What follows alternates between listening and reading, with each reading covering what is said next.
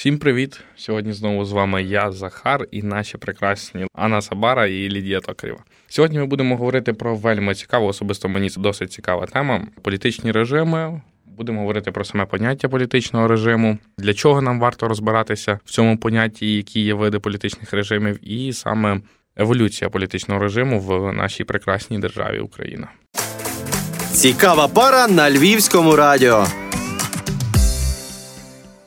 Всім привіт! Вітаю!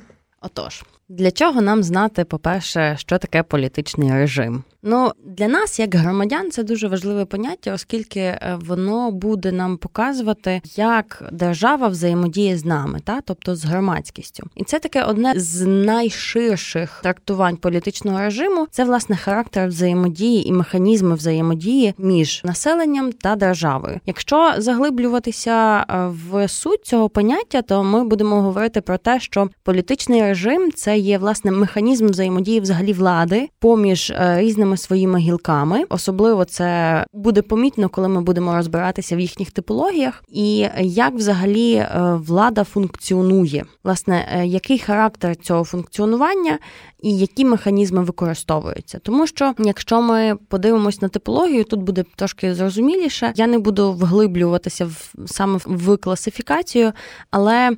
Наприклад, е, ми будемо бачити, що е, в тоталітарному режимі в нас є е, зрощення всіх гілок влади в одну ієрархію, і ми будемо спостерігати власне тотальний контроль над громадськістю, над населенням, над нашим з вами, ну. Умовно, якби ми проживали в такому режимі над нашим з вами життям. З іншого боку, коли ми бачимо протилежність, це є демократія, це є той режим, який нам гарантує по-перше, поділ влади на три різні гілки, які одне одного врівноважують, що дає нам можливість говорити про певну саморегуляцію політичної системи з одного боку, а з іншого боку, про можливість такого поняття, яке називається верховенство права. І тут ми вже говоримо про те, що демократичний режим дозволяє власне людям мати певні свої права і обов'язки, певні права і свободи, які ми здатні реалізовувати в тій чи іншій мірі. Тобто держава займається своїм певним певним функціоналом, та тобто держава займається саме управлінням.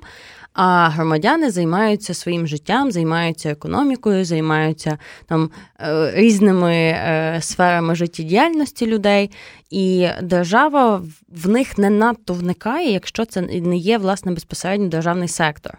Тоді ж, коли в більш таких узурпованих варіантах власне політичних режимів, то ми будемо говорити про те, що держава має контроль над нашим з вами життям, над е, всіма гілками влади, і є якась певна чітка ієрархія, яка не дозволяє власне можливості до самореалізації. В цьому режимі, в тому варіанті, де власне хочеться самореалізуватися, а не там, де диктує саме держава.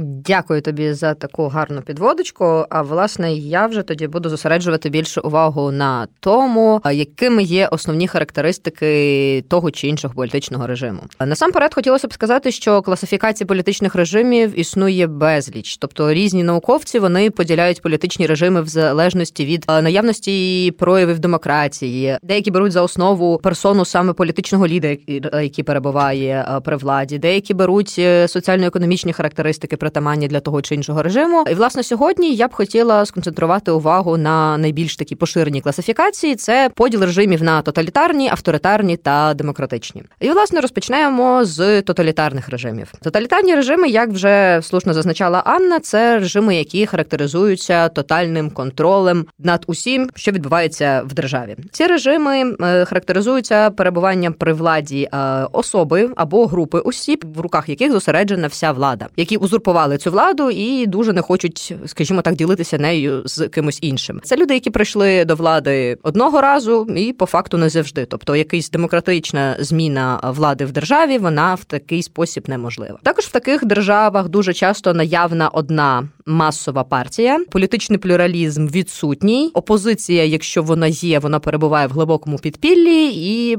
Розповідати всім іншим, що ви перебуваєте в опозиції, дуже небезпечно для життя. Також для тоталітарних режимів характерний поліцейський контроль, характерні репресії, коли над населенням країни чиниться певний тиск. Насправді він може проявляти себе е, у різний спосіб. Це можуть бути е, власне поліцейські органи, це можуть бути поєднання функцій, тобто це можуть бути поліцейські репресивні органи. Якщо ми поглянемо на прикладі радянського союзу, це прекрасно відображалося в діяльності КГБ і тому подібних похідних органів. Також для тоталітарних режимів, що дуже важливо усвідомлювати, характерна відсутність плюралізму не лише політичного, але й плюралізму в усіх сферах життя. Що це означає? Це означає те, що є одна якась ідеологічна доктрина, яка диктує поведінку е, громадян держави абсолютно в усіх сферах їхньої життєдіяльності. Це і політика, це і економіка, це соціальна сфера.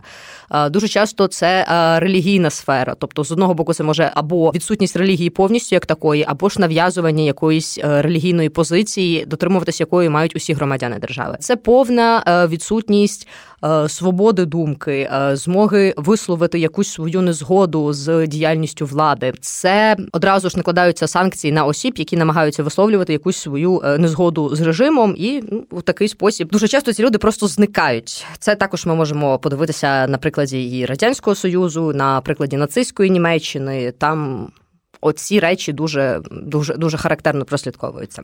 Також важливо усвідомлювати, що тоталітарний політичний режим це режим утопічний. Що це означає? Е, це означає, що особи, які перебувають при владі, вони побудували в своїх головах якусь ідеальну концепцію влади. На основі цієї ідеальної концепції влади вони побудували певний державний і політичний, в тому числі устрій, якого вони намагаються дотримуватися. З такою системою дуже важко боротися, і насправді е, побороти тоталітарний режим може допомогти лише якась реакція з боку суспільства, тобто незгода, якась можливо революція, повстання в деяких випадках навіть збройне. Якщо цього не відбудеться, то тоталітарний режим може існувати дуже і дуже довгий час, що характеризує його в принципі як довготривалий режим. За тоталітарним режимом, якщо ми йдемо вже так по спадній, в нас слідує авторитарний режим. Авторитарний режим він дещо більш поміркований ніж тоталітарний, але також він все ж таки має в собі деякі репресивні функції, про які ми зараз детальніше поговоримо. Якщо дивитися е, за принципом е, здійснення і реалізації влади, то це також. Тут найчастіше при владі перебуває вже група осіб, тобто харизматичний авторитаризм при наявності якогось одного лідера він е, достатньо рідко зустрічається, і в світовій практиці таких режимів було ну штук до п'яти, якщо брати в загальному. Якщо говорити про політичний плюралізм, тобто наявність різних політичних партій, різних векторів політичного розвитку держави, то тут ми вже можемо помітити наявність певного плюралізму. Однак в таких суспільствах також опозиція не дуже себе комфортно почуває, не всі думки можна відкрито висловлювати. Не всі вони сприймаються, і також за це можуть звичайно накладатися на активістів, на громадян певні санкції. В авторитарних режимах більше все таки присутній е, інститут е, громадської думки, е, свободи слова. Він вже менше контролюється ніж в тоталітарному суспільстві однак, теж ми спостерігаємо, що контроль за ним існує. Ну, але знову ж таки, як я вже говорила, трошки менше ніж в тоталітаризмі. Якщо говорити про законодавчу систему, то тут, в принципі, як і в тоталітаризмі, закон працює на державу, тобто на тих, хто перебуває при владі, а не для того, аби відстоювати права громадян, давати їм змогу е, реалізовувати повністю свої інтереси та забезпечувати їхню свободу. І, в принципі, якщо ми подивимося більш в такий політичний контекст, то е, авторитарні режими вони е, більше працюють в тих державах, де в нас є е, унітарна форма правління, тому що авторитарний режим він за рахунок своєї меншої жорсткості він погано достатньо працює на великих територіях. Тобто, якщо ми говоримо про якісь федеральні утворення або ж про держави, які мають далеко розташовані колонії і тому подібні речі, ще дуже цікавою характеристикою авторитарного режиму є те, що ряд науковців е, схиляється до думки, що авторитарний режим є певним антикризовим поштовхом. Що це означає? Це означає те, що е, авторитарний режим він достатньо короткотривалий за своїм перебігом. Він е, максимально реалізує себе в дуже стислі терміни, тобто це від 5 до 10 років. Якщо авторитарний режим діє далі, то він починає занепадати. Це спосіб державного управління, коли ми маємо країну, яка припустімо відходить від тоталітарного режиму. Вона має якісь серйозні проблеми проблеми. І власне авторитаризм покликаний, аби ці проблеми максимально врегулювати, тобто врегулювати максимально швидко і максимально якісно, скажімо, а у певній мірі навіть підготувати країну до пізнішого переходу до демократії.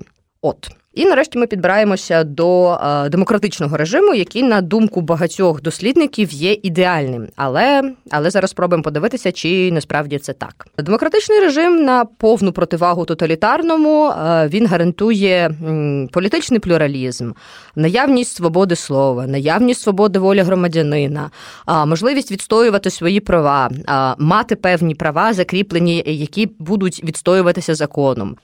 Демократичний політичний режим гарантує, що ви не будете зазнавати політичного переслідування за те, якщо ваша думка не співпадає з основним е, політичним вектором держави. Однак, якщо ми поглянемо під іншим кутом на демократичний режим, то тут ми теж стикаємося по суті з тим самим, що і в тоталітарному. Повністю реалізувати демократичний режим, побудувати суспільство загального добробуту, де будуть виконуватися всі ці речі, які я говорила попередньо. Ми, на жаль, не можемо. Завжди будуть якісь моменти, які не будуть реалізовані у повній мірі. А завжди будуть якісь і політичні, і соціальні, і економічні норми, які не будуть повністю дотримуватися. Тобто, чистого демократичного режиму, як виявилося, набагато важче досягнути ніж того самого тоталітаризму чи того самого авторитаризму. От така ситуація. Але тим не менш до демократії треба прагнути. А знаєте чого? Я вам зараз розкажу. Того, що в демократії ми можемо себе реалізовувати в будь-яких сферах, плюс ми маємо можливість, ми маємо механізми для того, аби врегулювати всі сфери життя, тому що ми маємо е, право вибирати як мінімум наших представників, які потім будуть регулювати наше з вами життя. З іншого боку, ми маємо можливість е, впливати на владу через різні рухи, організації, через політичну участь. Про це ми потім поговоримо. Це така маленька маленький анонс на наступний етер.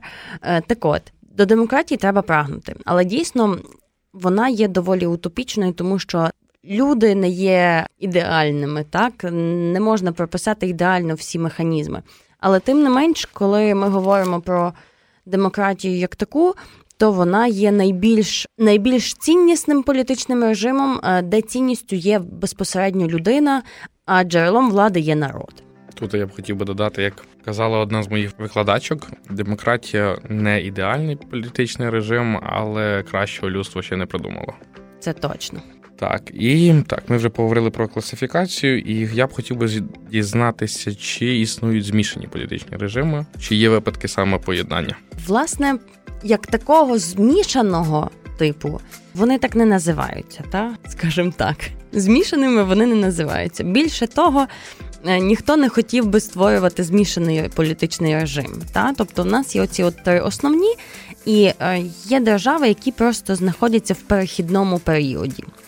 І в цьому перехідному періоді однозначно, що держава вона має ознаки одного і іншого політичного режиму. Зазвичай, коли ми говоримо про перехід то держава прямує до демократії. Воно так називається в політичній науці як демократичний транзит, або ем, ще зустрічається як демократичні трансформації, наприклад. От і коли ми говоримо про ці от демократичні трансформації, по суті, це є два процеси, які називаються лібералізація і демократизація. Коли ми говоримо про лібералізацію, це є зміна тих політичних інститутів, які є наявні в попередньому політичному режимі. Зазвичай це є авторитарний політичний режим, в інших випадках тоталітарний. Це є їхня лібералізація, та тобто їхнє часткове реформування. Та тобто вони послаблюють свій тиск, вони стають ліберальнішими. І тоді, коли ми говоримо про вже наступний етап, це демократизація, це коли ці інститути вони або починають від своєї лібералізації вони або починають реформуватися, трансформуватися, підпадати під демократичні цінності, під демократичні принципи функціонування, тобто вже установлювати демократичні е, механізми, або ж вони відмирають. Та, тобто ми створюємо нові демократичні інститути. І от на етапі, коли в нас є одні хочеться казати загниваючі, а вони не загниваючі, вони е, застарі, е, вони застарілі, так? Тобто вони зменшують рівень своїх там умовно функціоналу і впливу на політику. Та? І в нас ще не є сформовані демократичні інститути. І тоді в нас виникає так, що ну, державою ж треба якось керувати. життя якби йде. Відповідно, е, треба, аби політична сфера і е, власне управління відбувалося. І коли ми бачимо оці от нестабільні політичні інститути, коли вони ще хочеться їм оце от працювати як авторитарний там чи тоталітарний, ну бо система вона не хоче змінюватися сильно. Але е, вже впроваджуються ці демократичні механізми і принципи, і вона така ні туди, ні сюди, вона не зовсім є стабільною, і в результаті в нас виходить змішаний режим. Він так не називається в політичній науці. Вони називаються гібридними. І вони мають певні ознаки авторитаризму і певні ознаки демократичного суспільства, демократичного режиму. Е, наприклад, я не дуже хочу розказувати взагалі про всі ознаки гібридних режимів. Я напевно це залишу для Лідії. Але, наприклад, ну це такий дуже яскравий приклад для мене. В гібридних режимах є вибори, вони в принципі демократичні, та тобто в більшості. Та вони мали би проводитись за як мінімум за демократичними принципами. Про вибори ми також ще потім поговоримо. Але з іншого боку, в нас е, ну вибори це як інструмент волевиявлення населення. Та тобто ми слухаємо, держава слухає, що населення потребує. Бо ця потреба вона виявляється в кандидатах в партіях, яких ми вибираємо, відповідно до їхніх там положень програмних.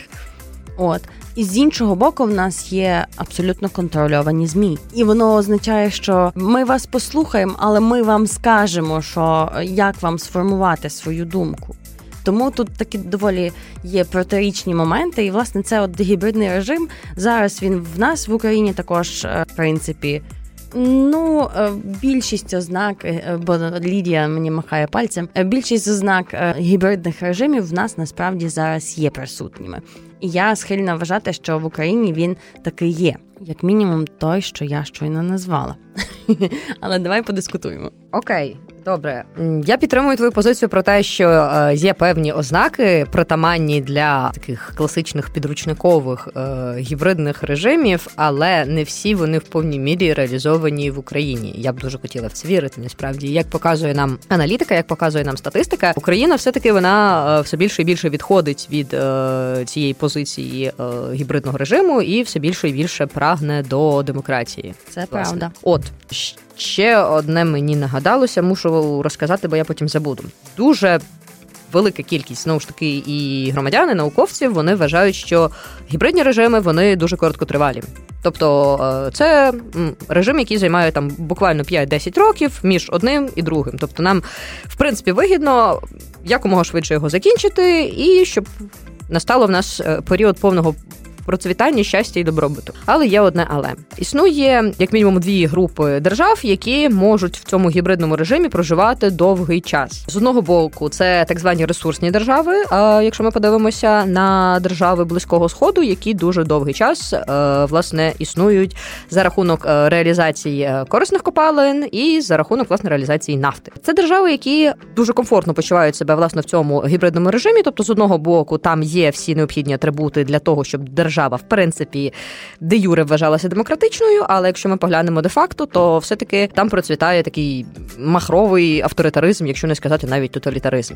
І ще одна достатньо цікава група е, країн це є е, так звані маріонеткові країни. Що це означає? Це е, держави, які не Мають, скажімо так, уряд, представницькі органи влади, вони не мають влади в цій державі. Ця держава знаходиться повністю під контролем іншої держави, яка фінансує е, підтримку тієї чи іншої ситуації, от в цій нашій державі. А цей період може тривати так само не одне десятиліття, поки країні Б, яка фінансує, буде цікаво, поки вона буде для себе щось отримувати. Це власне теж достатньо специфічна ситуація, але таких прикладів, на жаль, ми маємо дуже багато. Якщо дуже далеко не ходити, ну та сама Білорусь. Класичний приклад реалізації маріонеткового режиму.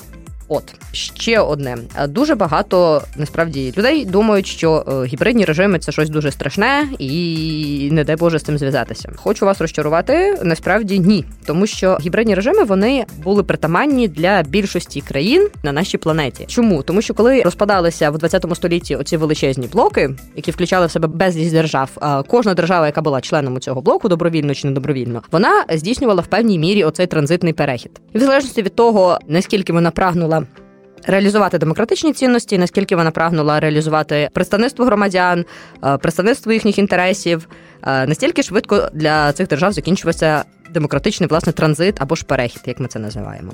В одних швидше, в одних повільніше. Це насправді як пубертат. Тут як пощастить. Одні виходили звідси без якихось. Дуже серйозних втрат, а для інших це закінчувалося трагедіями і прищами. От тому, власне, повертаючися до питання України, ми можемо все таки сказати, що дуже довгий час в Україні тягнувся саме цей гібридний режим. Це пов'язано з дуже великою кількістю факторів, але ну будьмо відверті. Частково це пов'язано з тим, що ми підпадали під великий вплив Росії. При владі дуже довгий час перебували політики, для яких було вигідно утримувати Україну в цьому стані. І ми пам'ятаємо, чим закінчився цей останній раз, коли Україні, коли українцям намагалося сказати, що навіщо вам ця Європа, навіщо вам це ЄС, навіщо вам НАТО?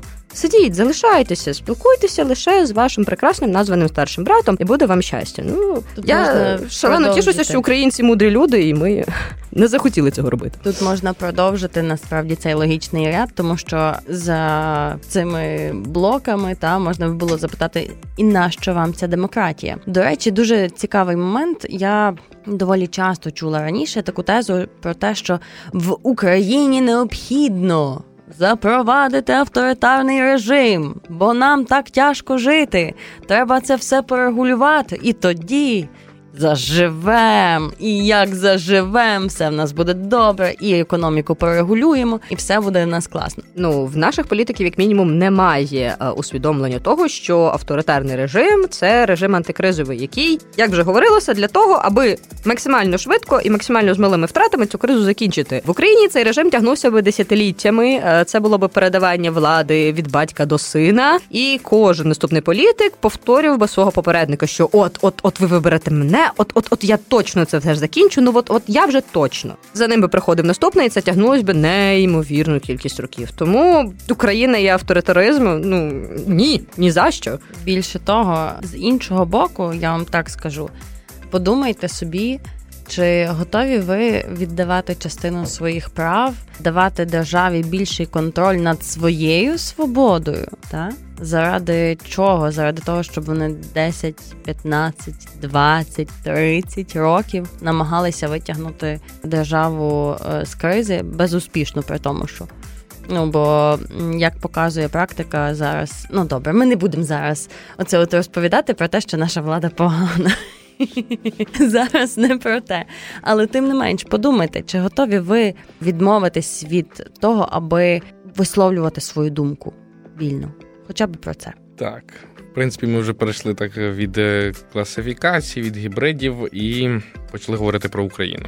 Тут варто зазначити, варто розпочати з такого питання. Я б хотів би почути саме, як відбувалася еволюція політичного режиму в нашій державі, так як все-таки ми є країна пострадянська, і наша історія досить цікава. Ну е, я не думаю, що нам треба оце от заглиблюватися в дуже дуже далеку історію. Ну очевидно, що коли Ну Укра... не з князя Святослава, ну десь так трошечки з 20-го століття. я хотіла про Аскольда і Діра розказати, але Чорт. 20 Люблю століття, так Діра. 20 століття. Очевидно, що коли е, Україна була в складі радянського союзу, то в нас був тоталітарний режим.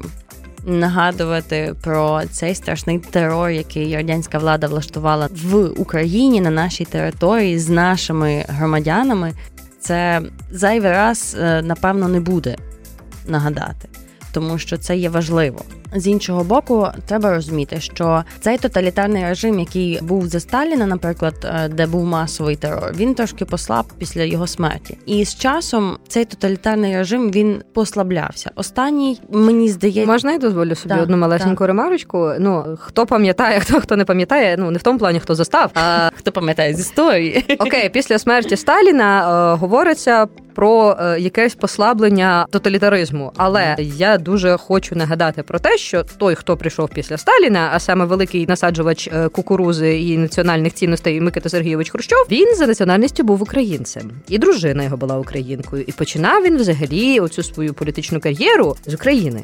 Що не завадило йому, прийшовши до влади, далі продовжувати знищувати українців мільйонами. Це правда. І це жах. Тому треба розуміти, що як такий загальний терор він нікуди не зник, він просто трошечки так чуть-чуть послабився, так трошки. От і тут же ж, коли в 89-му почалися масові повстання шахтарів, коли в нас відбулася революція на граніті, ми можемо говорити про те, що е, наше суспільство почало готуватись до того, що в нас повинна бути зміна. Очевидно, що це було спровоковано низкою чинників, та і влада вже не була готова тягнути е, це все на собі. Такий режим. Очевидно, що радянський союз він на той момент вже був такий потопаючий корабель. Та тобто загибель була неминучою, але суспільство показало. Те, що воно готове перейти до демократичного режиму. Але єдине, що як на мене, те, що люди хотіли для себе більше свободи, більше гарантування їхніх прав, вони вибороли незалежність для країни, і в нас, от дуже класно. Нам би хотілося, щоб в нас була демократія, щоб в нас були проукраїнські політичні еліти, але так не сталося. Не сталося, тому що все одно в нас політична еліта залишилась при владі та сама. Відповідно, режим він якраз тоді почав послаблюватися ще більше і почали утворюватися нові демократичні інститути. Але в залежності від того, хто саме був на чолі держави дуже залежало. Бо, наприклад, Кравчук Леонід він все-таки був більш ліберальним, як на мене, тому що е, в порівнянні з Леонідом Кучмою, який е, намагався повернути собі авторитаризм, та хоча б частиночку притягнути його до себе, оскільки він надав собі набагато більші повноваження. Очевидно, що олігархічність нашої держави утвердилась власне за його правління. Очевидно, що пан Кучма пам'ятав свої славні роки на заводі і вирішив, що Україна це йому завод, який він буде виводити з кризи. Ну але не так сталося, як гадалося. Не так сталося, як гадалося. І я не буду повторювати. Історію про те, як відбувалося е, їхнє правління, але очевидно, що після намагання повернутися до авторитаризму та Леонідом е, Кучмою ми бачимо першу революцію, помаранчеву революцію у 2004 році. Тобто, населення знову таки ми хочемо демократію, ми хочемо свої права, свої свободи. Відповідно, коли суспільство не отримало відповіді на свій запит з часом, то в нас революція повторилася. І слава Богу, після революції гідності ми можемо говорити про дійсно встановлення демократичного режиму. Не того ідеального, який прописаний, але принаймні ми вже маємо на цей курс, і цей курс він підтримується як політичними елітами, так і громадянським суспільством, яке в нас утворюється. Про громадянське суспільство ми будемо говорити в наступному етері, тому послухайте, що ж це таке. Але це є важливо, тому що це є ми з вами. Ми з вами готові до демократії. Нам трошки ще бракує знань. Але тим не менше, ми е, готові до того, що в нас повинні бути права та обов'язки, права та свобода, і ми готові їх виборювати. Найголовніше мати бажання і бути цілеспрямованим. Це точно. Так, на жаль, наш час підійшов до вже до кінця, і якщо узагальнити, тобто, що ми зрозуміли, так, тобто політичний режим це певна характеристика способу формування політичної влади здійснення політичної влади, і саме від нього залежить наскільки буде видозмінюватися саме і політичне життя, і в принципі життя кожного з нас. Для чого варто цікавитися цим? Для чого варто розуміти, що таке політичні режими, які є різновиди політичних режимів, для того, щоб ми розуміли наскільки ми є і можемо бути свобідними. Тобто, саме все залежить від нас і від нашого бажання. Все насправді дійсно залежить від нас, і коли ми говоримо про режими, пам'ятайте, воно деколи страшно звучить, але з іншого боку, це є те, наскільки на нас будуть тиснути, і дійсно наскільки ми можемо бути вільними. Тому я дякую вам за те, що ви сьогодні нас послухали. Дякую моїм колегам. Е, в студії був Захар Безкоровайний, е, Лідія Токарєва е, і я Анна Сабара. І хочемо вам сказати про те, що будьте свідомими, воно дійсно того вартує. Бувайте! Слухай мудрих, читай мудрих, стань мудрим.